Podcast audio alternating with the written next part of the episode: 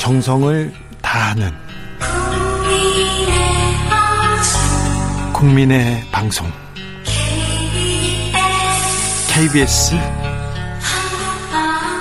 주진우 라이브. 그냥 그렇다고요. 뉴스를 향한 진지한 고민 기자들의 수다 라이브 기자실을 찾은 오늘의 기자는 은지옥이요. 시사인 김은지입니다. 오늘 준비한 첫 번째 뉴스부터 가볼까요? 네, 미국에서 여성의 임신 중단 권리를 인정한 로 대 웨이드 판결이라고 있는데요. 이 판결이 49년 만에 뒤집어졌습니다. 아우, 미국에서 난리가 났습니다. 지금 난리가 났어요. 진보, 보수, 이렇게 해서 가장 첨예하게 격돌하는 부분이 이 낙태권과 관련된 부분입니다. 이거는 여성 인권, 성평등과도 지금 아, 밀접한 관계여서 이거 지금 인권 후퇴했다. 지금 난리가 났습니다. 네, 미국에서도 지금 굉장히 갈등이 커서요. 네. 남북 전쟁 이후에 가장 큰 저, 갈등 아니냐 이런 말까지 나오고 있다라고 하는데요. 네. 내용을 좀 자세히 보시면 지난 24일에 있었던 일인데 네. 미국 연방 대법원이 대법관 9명 중에서 5명이 다수 의견으로 이쪽 손을 들었습니다. 다섯 명이 지금 보수예요. 네, 그렇죠. 1973년 이래로 유지됐던 그 로 대 웨이드 사건 판례가 폐기가 됐다 이렇게 보시면 되는데요. 로 대 웨이드 사건 좀 자세히 알려주세요. 네, 그러니까 미국 같은 경우에는 이렇게 사람 이름들을 많이 넣거든요. 네. 로와 웨이드라고 해서 연방 검사 그 지역에 있는 검사와 그리고는 가명을 쓴 여성이 권리를 다툰 건데 여성의 임신 중단 권리를 인정해서 임신 22주에서 24주까지는 임신 중단을 보장한다라는 근거가 된 법률입니다. 판결입니다. 네, 예. 그래서 전방 전국적으로 연방에다가 이제 귀속하게 된 것인데요. 하지만 이번에 이 판결이 뒤집어져서 굉장히 큰 논란이 되고 있습니다. 보수 대법관이 많았거든요. 트럼프 대통령이 보수적인 사람들만 다 대법관을 임명해 가지고 아 여러 여러 뭐 법안들 여러 안들이 바뀔 것이다 이렇게 생각했는데 여기서 터졌네요. 네, 이제 이게 특히나 결정타다라는 이야기를 많이 듣고 있는데요. 특히 미국 같은 경우에는 대법관이 정신직입니다. 네. 이제 그러다 보니까 앞으로도 이제 더욱더 이런 판결들이 가속화되는 게 아니냐라는 우려들이 나오고 있고요. 실제로 총기와 관련해서도 보수적인 판결이 나와서 여러모로 굉장히 미국 사회가 뜨거워지고 있는데요. 네. 이 사건과 관련해서는 다수 의견을 작성한 세미얼 엘리토 대법관 이야기를 들어보면 임신 중단권은 헌법 어디에도 명시되어 있지 않다 이렇게 주장을 하면서 임신 중단 허용, 허용 제한 여부는 각 주가 자체적으로 결정한 사안이다 이렇게 주장하고 있습니다. 네. 반면에 이제 진보 선영의 대법관 3명은 소수 의견을 이렇게 썼는데요. 슬픔 속의 기본적인 헌법의 보호를 상실한 수백만 미국 여성들을 위해 반대한다. 법원이 50년 동안 여성이 갖고 있던 권리를 박탈하는 것은 양심적이고 중립적인 것이 아니다. 이렇게 반박했다고 합니다. 이거 낙태권은 인간의 보편적 기본권이다. 특별히 여성 여성을 위해서는 반드시 필요하다고 했습니다. 이거 보리스 존슨 영국 총리도 에마뉴엘 마크로 프랑스 대통령도 저스틴 트레도 캐나다 총리도 다 이거 우려했어요. 이거 걱정했는데 그럼 어떻게 됩니까 앞으로? 네, 이제 그러니까 이제 각 주마다 결정을 이제 각자 하게 되는 것인데요. 그럼 미국은 그러면 허용된 법 주로 이렇게 이동해서 하면 상관없는 건가요? 네, 그렇죠. 이제 그런데 이제 그 과정에서 여러 가지 문제점들이 있기 때문에 각 주별로 결정하는 것에 대한 또 여러 가지 걱정들이 나오고 있습니다. 당장 미국 13개 주에서는 곧장 임신 중단 금지 조치가 실행됐다라고 하는데요. 여기서는 이제 예정되어 있던 수술을 받기로 했던 환자들이 다 이제 수술이 취소되는 상황도 됐다라고 하고요. 예. 반대로 이제 민주당 소속의 주지사들이 있는 주에서는 이런 여성들을 보호하기 위해서 어떤 조치들을 좀 취하고 있다라고 하는데요. 특히 캘리포니아, 뉴멕시코 같은 주에서는 주의 헌법으로 임신 중단권을 명시하는 방안도 추진하고 있다라고 합니다. 네. 뿐만 아니라 전좀이 부분이 눈에 띄었는데요. 미국 사회는 특히 기업들이 적극적으로 사회적 목소리를 내고 있는데 구글과 같은 기업들도 직원들의 임신 중단권 보장을 위해 힘쓰겠다 이렇게 입장을 밝혔고요. 아, 기업에서요? 네, 그러니까 이런 대법원의 결정에 반대되는 이야기들을 하고 있는 것이고 네. 뿐만 아니라 국무부와 국방부에서도요 직원들의 임신 중단권 보장을 위해 힘쓰겠다라는 입장을 밝혔다고 합니다. 미국은 미국이네요. 국방부에서 국무부에서 우린 직원들의 임신 중단권, 뭐 낙태권, 보편적 기본권 존중한다 이렇게 얘기합니다. 내 몸은 내 몸이고 많은 선택할 수 있다 이런 거 주장한다 이런 구호 계속 외치고 있습니다. 그런데요. 미국 내 갈등이 점점 심화되는 것 같습니다. 네, 이제 특히나 빨간색 주, 파란색 주는 완전히 이제 다른 성향을 띠고 있는 주여서 아예 다른 나라로 지금 성격이 그렇죠. 바뀌고 하나의 있어요. 미국이냐 뭐 이런 이야기들이 나오고 있는데요. 실제로 이제 이번 11월 달에 미국의 중간 선거가 있거든요. 네. 이 선거를 둘러싸고 특히나 찬반이 명확히 나뉘고 있기 때문에 더욱더 갈등이 커진다라는 이야기가 나오고 있고요. 예. 아까 앞서 말씀드렸던 것처럼 미국 내에서는 이제 19세기 남북 전쟁 시절을 떠올리게 한다 이런 평가가 나오고 있다라고 하는데 실제로 타임에서는 임신 중지 등 많은 문제를 놓고 미국은 대체로 남북 전쟁 때의 전선에 의해서 나뉘고 있다 이렇게 보도할 정도인데요. 네. 그러니까 과거에 노예제를 두고 이것을 폐지할지 유지할지 나눠서 내전까지 있었던 미국의 상황을 비유했다라고 보시면 됩니다. 아니, 주변 국가들이 너무 걱정합니다, 미국을. 네, 뿐만 아니라 세계 기구에서도 여러 가지 이야기가 나오고 있는데요. 네. 유엔이나 WHO 같은 곳에서도 미국의 연방 대법원 이번 결정에 대해서 우려와 비판하는 목소리를 내고 있습니다. 영국에서 보리스 존슨이 이건 너무 큰 퇴보다 이렇게 얘기합니다. 네, 사실 뭐 그 트뤼도나 마크롱 그리고 저신다 아던 같은 경우에는 진보적인 네. 컬러를 가지고 있는 정치 지도자이긴 한데요. 네. 보리스 존슨 같은 경우에는 그렇, 그런 컬러가 아니어서 네. 굉장히 좀 눈길을 끄는 말이긴 합니다. 그러니까요. 미국한테 no라고 절대 안 하는데 영국 총리도 이건 아니야. 이건 퇴보야 얘기합니다. 저기 캐나다 총리는 끔찍하다. 끔찍해. 이거는 말도 안 돼. 이렇게 소리를 치고 있습니다. 자, 우리도 여기에 대한 고민을 이어가야 되는데요. 다음 뉴스로 가보겠습니다. 네, 세계적인 AI 학회에서 발표된 국내 연구팀의 논문이 표절 의혹에 휩싸였습니다. 아이고, 부끄러워라. 네, 굉장히 심각한 연, 연구윤리 위반 관련된 사안인데요. 네. 좀 사건의 개요를 말씀드리면 서울대에서 이렇게 했다면서요. 네, 그렇습니다. 서울대 연구팀입니다. 생명공학, 의학을 배우는 의학을 배우는 미국 학생들이 처음 어떤 걸 배우냐면요. 윤리, 연구자의 윤리를 배우면서 황우석 박사의 그 윤리에 대한 얘기를 처음 배운다고 합니다. 제가 하버드 대학교 특강 갔을 때 그 얘기를 듣고 매우 부끄러웠거든요. 근데 또 이런 일이 있어요. 서울대 어떻게 한 겁니까? 어떻게? 네, 지난 6월 19일에서 24일 최근이죠. 미국에서 전 세계적인 AI 관련된 학회가 열렸었는데요. 네. 여기에 서울대 연구팀이 발표한 논문입니다. 네. 이 논문의 교신 저자, 그러니까 책임 저자라고 할 수 있는 서울대 전기정보공학부 윤성로 교수인데요. 예. 윤 교수는 문재인 정부에서 대통령 직 속 4차 산업혁명위원회 민관위원장 지낼 정도로 엄청 유명 하고 네, 국내 AI 분야 손꼽히는 학자입니다. 엄청 유명하고 저명한 사람이에요. 네, 그런데 이 논문이 우수 발표 논문으로 선정이 돼서 서울대 대학원 협동과정 인공지능 전공 학생인 제1저자 김모 씨가 6월 23일에 이 대회에서 공식 발표까지 했던 논문이거든요. 발표까지 했는데 공식 발표까지 했는데 근데 표절이라고요? 네, 심지어 관련 의혹이 유튜브에 가장 먼저 올라왔다. 이것도 저는 굉장히 좀 재밌는 지점이라고 생각을 했는데요. 네. 유튜브 채널에서 이 학회가 마지막 날이었던 지난 24일에 해당 논문이 국내외 연구팀 논문 15편을 짜깁게 했다라는 의혹이 제기가 됐습니다. 예. 이에 대해서 윤 교수는 인정을 한 것으로 보이는데요. 논란에 대해서 본인은 미리 알지 못했고 제일 저자인 학생이 저지른 일이다. 이렇게 입장을 밝혔다라고 합니다. 그래도 이거 좀 교수가 좀 그렇죠. 심각하네. 심지어 이제 해당 유튜브에 자신이 윤 교수라고 밝힌 이용자가 댓글을 달기도 했다라고 하는데요. 네. 이 의혹을 제기한 유튜브에다가 네. 재학생이 이렇게 심각한 표절을 저질렀다는 것에 큰 충격을 받고 놀랐다. 모든 공저자가 이 문제를 심각하게 받아들이고 있다. 이렇게 남겼다고 합니다. 네. 그리고 본인이 제일 저자라고 밝힌 트위터 사용자도 영문으로 이제 모든 책임이 자기에게 있다. 어떤 비판을 모든 비판을 수용하고 어떤 징계라도 수용하겠다. 이렇게 남겼다라고 하는데요. 네. 윤 교수는 해당 학회의 논문을 철회하겠다. 이런 뜻을 밝혔다라고 하고요.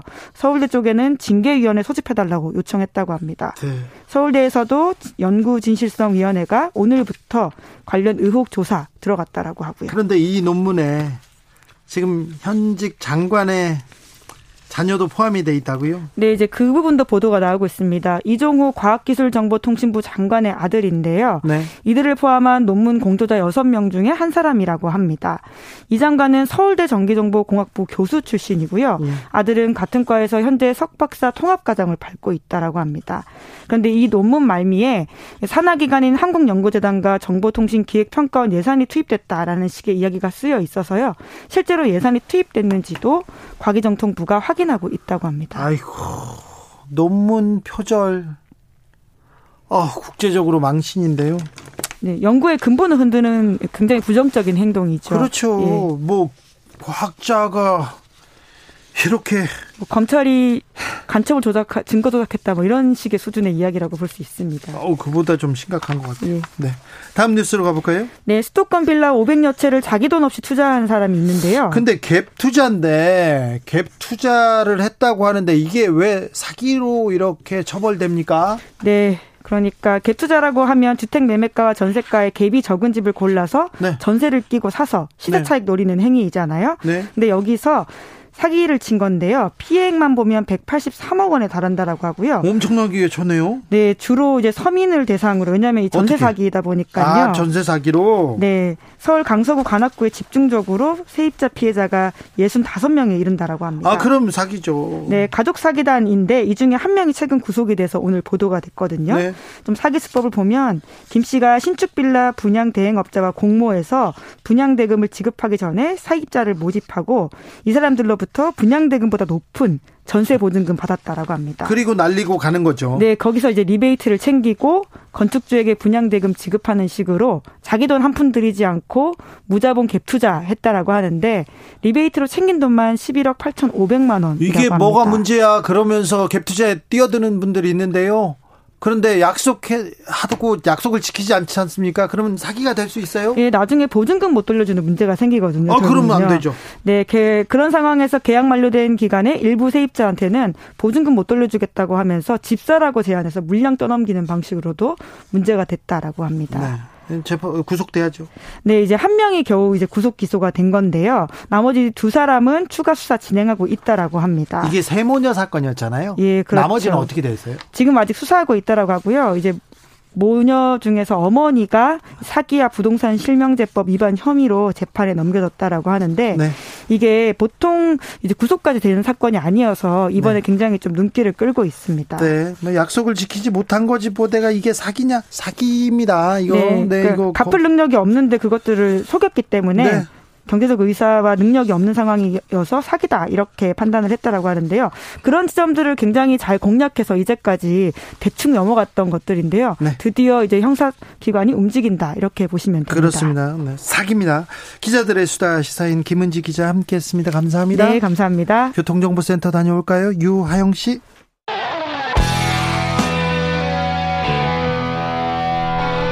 스치기만 해도 똑똑해진다. 드라이브 스루 시사 주진우 라이브.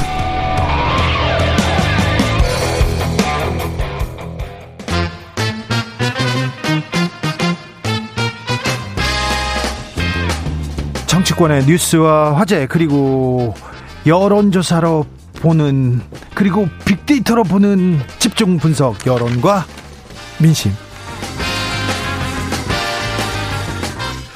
이강윤 한국사회 여론연구소 소장님 어서 오세요. 안녕하세요. 전민기 한국인사이트 연구소 팀장님 어서 오세요. 안녕하세요. 네. 너는 지금 며칠째 며칠이 아니라 몇 번째 지금 소개를 하는데 그것도 못하냐 그러면서 웃으신 거죠. 예. 네 죄송합니다. 죄송합니다 여러분께 제 다시 한번 사과 말씀드리겠습니다. 오늘 윤석열 대통령 그리고 김건희 여사 출국했습니다. 외교가 데뷔했습니다. 비행기 올랐습니다. 팀장님, 전민기 네. 팀장님, 혹시 민심 반응 있습니까? 네, 이 어, 나토 이제 정상회의, 네, 정상회의 참석하고 또 한미일 3개국 정상회담 관련한 이제 키워드들 분석을 해봤는데요. 네. 일단 뭐 외교나 안보, 경제 쪽에 좀 관심이 있습니다. 어떤 내용들 여기서 협상을 하고 돌아올지. 근데 이제 부정 감성어가 61%나 되더라고요. 아니 이 국가 원 수가 지금 첫 순방 나가는데 60 몇 퍼센트율? 60 네. 그러니까 많은 사람들이 좀 부정적으로 본다고요? 네. 근데 뭐 이게 뭐 그렇다고 정상회담 자체를 그렇게 본다기보다는요. 일단은 네.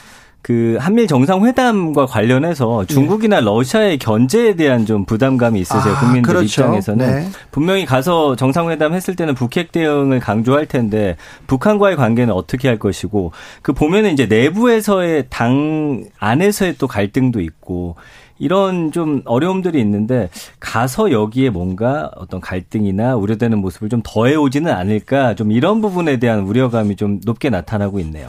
아 민심이 굉장히 예리하네요. 수준이 매우 네. 높은 것 같습니다. 우리 국민들의 수준이 너무 높습니다. 이야 예. 대단합니다. 여론조사보다 훨씬 나은데요. 그러니까요. 그 어. 아까 뭐 저 중국 러시아 얘기 전 팀장이 전해졌는데 중국이 오늘 이런 음, 중국 유력지에 이런 거 났죠. 한국은 체스판 위에 강대국의 졸 아닌가. 그러면서 이번 나토 정상회담 참석하는 거 맹 비난했고 네. 일본이 한국, 호주, 뉴질랜드 등 아시아 오세아니아 국가들을 끌어들이고 있다. 그러면서 매우 못마땅해 했습니다. 어, 저희가 이 건 관련해서 따로 별도 문항으로 여론조사를 진행한 것은 없지만 그동안 이렇게 직관적으로 느껴지는 것은 첫 외교지 않습니까? 네, 그렇죠.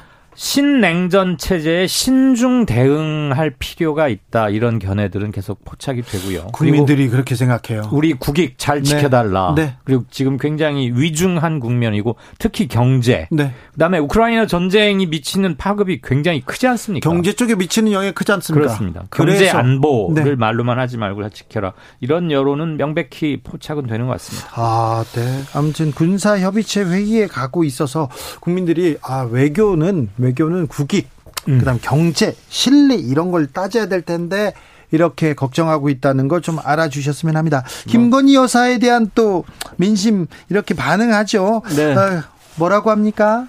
이제 가서 이제 김건희 여사의 일정은 또 어떻게 될 것인지 외교적으로 국제적으로 대비를 하는 건데 어떤 모습 보여줄지 좀 이제 많은 기대감도 있는데요. 어, 역시나 부정 비율이 57%입니다. 그러니까 뭐 연관을 그런 것도 있어요. 가서 또 어떤 옷을 입는지 뭐 이런 세세한 것도 있기는 합니다만 언론에서 너무 패션을 기사를 써놨기 때문에 맞아요. 그 관심이 또 집중됩니다. 그래서 부정어에 이제 사진 유출, 뭐 사진, 뭐 옷 이런 게 있는데 너무 이제 그런 쪽으로 포커스 맞추는 부분에 대해서 좀 불편해 하시는 분들이 있고요. 예. 또 괜히 가서 이제 어떤 발언이나 이런 게 논란이 되지 않을까라는 음, 어떤 의견들도 있습니다만 반면에 어, 행보가 주목이 된다. 또 관심이 쏠린다. 긍정적인 역할을 할 것이다. 또 평화 사절단으로서도 활약할 것이다. 네. 예, 라는 그 의견도 있습니다. 이번 굉장히 촉박하죠 일정이 네. 굉장히 네. 많아요. 뭐 정상들 만나는 것만 14건 이러는데 일단 나토에는 아시아 국가 우리를 비롯한 아시아 사개국은 옵서버로 참여합니다. 네. 그러니까 뭐 의결권이나 이런 건 전혀 없고요. 그리고 우리 공식 연, 우리 윤 대통령의 공식 연설 시간도 3분. 그러니까 좀 길다고 할 수는 없겠죠. 그래서 나토 회의 참석 자체는 그렇게 별건 없을 것 같고 한미일 3국 정상회담이 열리는데 이거 역시도 약 30분 정도로 잡혀 있다고 해요. 네. 그러니까 긴한 얘기를 나누기는 너무 짧은 거 아니냐. 인사 나누고 있었고. 나면 세 명이서 통역하고 뭐하고 안 네. 뭐 동시통역 하더라도 그렇죠. 시간이 짧죠. 하와이어 하면 뭐 한 5분 이상 지나갑니다. 그리고 오늘 경찰청장이 사의 사표 사의를 냈, 표명했어요. 네. 대통령 출국하는 날 썩 뭐 좋은 모양새는 아니죠. 그런데 주무 장관인 행안부 장관은 뭐 출국 장에서 보니까 가가호호 뭐 아 물론 뭐 좋습니다. 첫 순방 외교 첫 외교 나가는 거 축하하고 잘 다녀오라고 배웅하는 건 좋은데 많이들 웃으니까 그렇죠. 지금 국내 여러 가지 상황이 좀 안 좋은데 여론과 민심은 요 음. 이런데 반응합니다. 이런데 반응해요. 그런데 뭐 물 물가가 네. 물가가 심상치 않습니다. 추경호 경제부총리 6% 얘기하고 있고요. 그리고 오늘 지금 불과 1시간 전에 가스 전기. 전 전기세 예. 가스료 다 올랐습니다. 물가에 네. 대해서 어떻습니까? 네, 물가 관련해서는 일주일 동안 한 5만 건 정도 언급, 아, 연, 아, 전기요금만 말씀드릴게요, 먼저. 한 4만 건 정도 언급이 되고 있고요.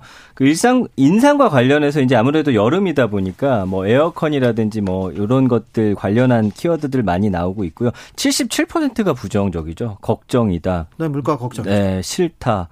이걸 좀 억누를 수 있었으면 좋겠다. 그 다음에 우려가 된다. 그러면서 또 불가피하다라는 것도 있어요. 경제적인 세계의 그런 어떤 분위기 때문에. 네. 그래서 좀 합리적인 선에서 올려주면 좋을 텐데 일단은 뭐 올린다고 했을 때 좋아하실 분들이 없죠. 왜냐하면 여기에 연관되는 이제 단어로서 어떤 것들이 있냐면은 최저임금이라든지 네. 그다음에 뭐 월급. 그러니까 우리 월급이나 최저임금은 큰 변화가 없는데 이런 전체적인 부분 특히나 전기요금이 오르는 거에 대해서는 좀 굉장히 좀 우려하는 그런 모습입니다. 전기료는 참 애매했을 거예요. 아, 안 올릴 수도 없고 지금 고금리에 물가가 막 뛰니까 물가 관리 측면에서는 조금이라도 이건 전 국민이 다 해당되는 거니까. 네. 그런데 이 직전까지는 플러스 마이너스 직전 분기 대비 플러스 마이너스 3원 최대 3원까지 올릴 수 있는데 이번에 그 조정폭 규정을 손질해 가면서 5원을 올렸어요. 오늘 5원 올렸습니다. 네, 그런데도 한전의 구조적 적자를 해결하는 데는 언발의 오줌 누기입니다. 그리고 가스료가 약 가정용 기준으로 한 7%, 산업용은 7.7, 그래서 한, 한7% 정도 오르는 거니까요. 월 4인 가구 기준으로 한 3,750원 정도의 인상을 다음 달부터 하게 됩니다. 문제는 이렇게 올리고도 어, 한전의 적자를 해결하는데 큰 기여는 못하면서 또 얘기할 나올 것 같아요. 또 당연하죠. 계속적인 인상이 불가피할 겁니다. 그 게다가 이렇게 올리고도 어, 지금 뭐 외식, 교통비 이런 것들 부담이 굉장하거든요. 그리고 우리 원화 가치가 계속 떨어지기 때문에 가계 부담 측면에서는 소득이 늘지 않는 한 그런데 임금을 그렇게 많이 올릴 수 있는 여력이 있지도 않지만 임금을 올려주면 그게 다시 또 물가를 자극하는 이런 네. 악순환에 빠지기 때문에 네. 뭐 추경호 뭐 재경부 팀들 글쎄요 잘 알아서 하리라고 믿습니다만 마땅한 정책적 툴은 없는 게 아닌가라고 이 시간 앞에 나오는 KBS 4시 홍사운의 경제쇼인가 거기서 매일 잘 공부를 시켜주던데요. 네. 중요한 것은 물 금리를 올리고도 물가를 못 잡는 것. 그게 초래된다면 자, 굉장한 최악의 오늘 시나리오죠. 대통령은 웃으면서 이렇게 떠났는데 물가도 그렇고 어? 또 외교도 그렇고 하나 쉬운 일이 없습니다. 그래서 걱정이 많습니다. 그래서 그런가요? 윤석열 대통령 지지율 왜 네. 이렇게 지지부진합니까? 지금 취임한 지 6주 됐습니다. 네. 5월 10일 기준으로 6주 만에 저희 KSY 조사 그리고 리얼미터 조사에서 모두 다 6주 만에 국정평가를 긍정보다 부정적으로 보는 이른바 데드크로스가 발생했습니다. 계속 어, 지금 추세가 떨어지고 있는 네, 추세입니까? 네, 네. 리얼미터는 20일부터 24일까지 만 18살 이상 성인 남녀 2015명 조사했고요. 저희 KSOI는 6월 24, 25일 조사했습니다. 전 성인 1001명. 둘 다 같이 오차범위 내지만 긍정적으로 보는 것보다는 부정적으로 보는 게 많았습니다. 리얼미터 조사는 1.1%포인트 부정이 많았고 저희 KSOI 조사는 0.6%포인트 높았습니다. 참고로 저희 KSOI 조사로 보면 네. 한달 전에 비해서 한 달 전에는 긍정이 부정보다 오히려 20% 포인트나 높았거든요. 아, 그래요? 근데 불과 4주 만에 이게 쭉쭉쭉 빠져 가지고 이제는 역전이 일어난 거예요. 계속 떨어지고 비슷하고. 있네요. 네, 그러니까 그 상승 속도도 굉장히 빠른 거죠. 상승 어, 폭과 함께. 왜 이렇게 떨어집니까? 그 도어 스태핑이라고 합니까? 네. 출근 때 이렇게 한 마디씩 하잖아요. 네. 그뭐 일단은 신선하고 못 보던 풍경이긴 했는데 소통한다 국민들과 소통 자체는 좋은데 네. 거기에서 너무 엇박자가 심해요. 같이 일하는 장관들 말 따로, 대통령 말 따로, 대통령실 말 따로, 정부 부처 말 따로. 그다음에 뭐 경찰청장, 경찰청의 치안감 인사를 두고는 이 무슨 일이 이런 일이 있느냐 그러면서 국기문란이다 이래 가지고 급기야 오늘 뭐 사표도 내고 어쩌고 했고 당 민주당 아, 국민의힘에서도 지금 뭐 이준석 대표 관련해서 당권 경쟁하느라고들 굉장히 꼴불견 소리가 많이 나오죠. 민주당도 조금 사정이 좋지는 않습니다만 이런 것들이 계속 부딪히니까 이 새 정부의 당정 특히 정부 사이드 대통령실 이쪽에 국정을 제대로 잘 운영할 수 있을까라는 두려움이 계속 커지는 것 같습니다. 네. 어, 자세한 내용은 중앙선거 여론조사 심의위원회 홈페이지에서 확인하면 됩니다. 민심에도 잡힙니까? 네, 일단 그 부정 비율이 72%니까 부정이 뭐 이제 당선 이후에는 계속 높아지고 있다고 보시면 될 것 같고요. 그 중심에는 이제 부정 비율을 올리는 세 가지 키워드가 있는데 경제, 인사, 김건희 여사 이렇게 좀 잡히고 있거든요. 경제, 인사, 김건희 예, 여사. 그러니까 지지하다도 있고 물론 뭐 이런 단어도 있지만 좀 뭐 한심하다, 이상하다. 좀 부정적이다, 잘못되어 가고 있다, 어, 망하다 이런 키워드들이 예, 지금까지 어떤 행보를 좀 보여주고 있습니다. 지금 정권 출범 이후에 그 국민의힘에서 보여준 행보도 전혀 뭐 국민들을 위해서 그리고 뭐 국민 경제를 위해서 싸우는 게 아니라 거의 지금 권력 투쟁하고 있는 것처럼 보이지 않습니까? 그렇죠. 이 물가와 고금리 경제 난에 대해서 실질적으로 할 수 있는 게 별로 없다. 대통령도 말했고 주무장관인 추경호 부총리도 정책 툴이 마땅치 않다. 마땅치 그냥, 않다고 하면 어떡해요? 그러니까 그냥 각자 도생하고 당하는 수밖에 없다는 것처럼 들릴 수 있잖아요. 아니 그리고는 물론 대외적 요인이 크다곤 하더라도 아니 크더라도 외부에서 오는 외풍은 좀 막아주고 네. 외부에서 크게 떨어지면 우리는 조금 덜 떨어뜨리게 만들고 이게 정치 아닙니까? 맞습니다. 그리고 그걸 찾아내는 게 경제 관료들이 할 일이고요. 예. 네. 못 한다고 하시면 안 되죠. 그리고 말을 그렇게 하면 솔직하다는 얘기는 들을 수 있을지 모르나 불안감을 굉장히 증폭시키는 것이고 아, 국민들 그럼 뭘 하는 거냐? 국민들이 그렇게 좀 느끼는 거죠. 불안하다. 이게 좀 보여주지 못한다. 할, 할 만한 게 없다고 그러면 불안하지 않겠습니까? 아니 할 만한 게 없다고 하면서 법인세 부자들 감세는 해주고 서민들한테는 안 해주니까요. 물가를 풀려면 중국산 저가 뭐 이런 것들을 다각적으로 고려를 할 필요가 있거든요. 근데 지금 그런 쪽에는 큰 신경을 쓰고 있는 것 같지 않고요. 민심 민심을 이렇게 잘세 읽어보면 그, 예, 예. 반등의 뭐 팁을 찾을 수 있을 수도 있어요. 아, 일단은 물가 경제 잡아야죠. 근데 이제 문제는 뭐냐면 이게 떨어지고 물론 어려운 상황이 계속되더라도 앞으로 이렇게 끌 끌고 가겠습니다. 정책 이렇게 내놓겠습니다. 그리고 경제부처에서도 이런 부분들 통해서 좀 더 어, 물가가 올라가는 걸좀 어, 저지해 보겠습니다. 이런 좀 목소리라든지 글들이 좀 읽혀져야 되는데 그런 좀 내용이 많이 안 잡힌다라는 거 국민들이 불안해할 수밖에 없는 요소인 것 같고요. 네. 그러니까 어 어렵더라도 그 어려운 길을 좀 보여주면서 이제 어떻게 그나마 좀 덜 어, 우리가 어, 그 어떤 직격탄을 맞지 않도록 정부가 어떤 뭐 노력을 하는지 좀 보여줘야 되지 않을까 그런 키워드들을 좀 국민들에게 제시해야 되지 않을까 생각이 특히 듭니다. 문제가 되는 게 식비 같아요 식비 예. 음, 식자재 이런 것들 인상은 물론이고 외식 아주 비싸고 호사스러운 외식 말하는 거 말고요 지금 혹시 분식집에서 라면 한 그릇에 얼마인 줄 아세요? 안 먹어봤죠. 아니, 저는 컵라면을 주로 먹어가지고요. 5,000원에서 5,500원이에요. KBS 앞에. 김밥 한 줄에 4,000원이고. 두 개 먹으면 9,000원이에요. 9,000원이 넘어요. 김밥은 그렇다 쳐도 라면 값이 그렇게 오르는 것은 진짜 정말 규탄합니다. 그러니까 그 외식이라는 게 어쩔 수 없잖아요. 거창한 지금. 고깃집만 이렇게 오르는 게 아니라는 거죠. 저 얼마 전에 17% 뛰었다는 통계도 나왔어요. 정부 발표 통계입니다. 무려 네. 1년 새 외식비로 지출하는 식대가 1년 새 17%나 뛰었다. 굉장히 네. 살인적인 거죠. 뭐 기름값 음. 오르고 물 먹는 거 올라버리면 취약계층 물론이고 중산층들도 생활 압박이나 가처분 소득이 엄청 줄어드는 겁니다. 그런데 이런 얘기를 이게 이렇게 물가가 이렇게 오르고 있어요. 어떻게 할 겁니다. 어떻게 해야 됩니다. 얘기를 해야 되는데 계속 원구성 안 되고요. 국회는 공전하고 있고요. 서해 공무원 피살 사건 그리고 이준석 징계 이런 얘기만 하고 있으니 국민들이 좀 애가 탈만도 하지요. 당연하죠. 아, 전기요금이나 뭐 물가에 대해서는 어떤 부분에서 민감하게 반응합니까? 그러니까 지금 계속 뜨는 게 외식 비, 그 다음에 생활비, 어, 그 다음에 그 기름값 이렇게 세 가지거든요. 네. 결국에는 네. 뭐 다른 건 줄일 수 있다. 옷은 뭐 안 사도 된다. 그러나 일단 먹고 사는 문제, 이동의 어떤 그런 문제들을 가장 민감하게 생각하는데 그러면서 이제 휴가철이잖아요. 휴가와 해외여행 키워드가 이제 급상승하는데 그게 이제 기대감보단 예전에 물론 이때 되면은 어떤 기대감이 나와야 되는데 네. 가야 될지 말아야 될지 포기한다 이런 글들이 좀 많이 어, 눈에 띄고 있습니다. 알겠습니다. 게다가 주식 시장도 엉망이니까 네.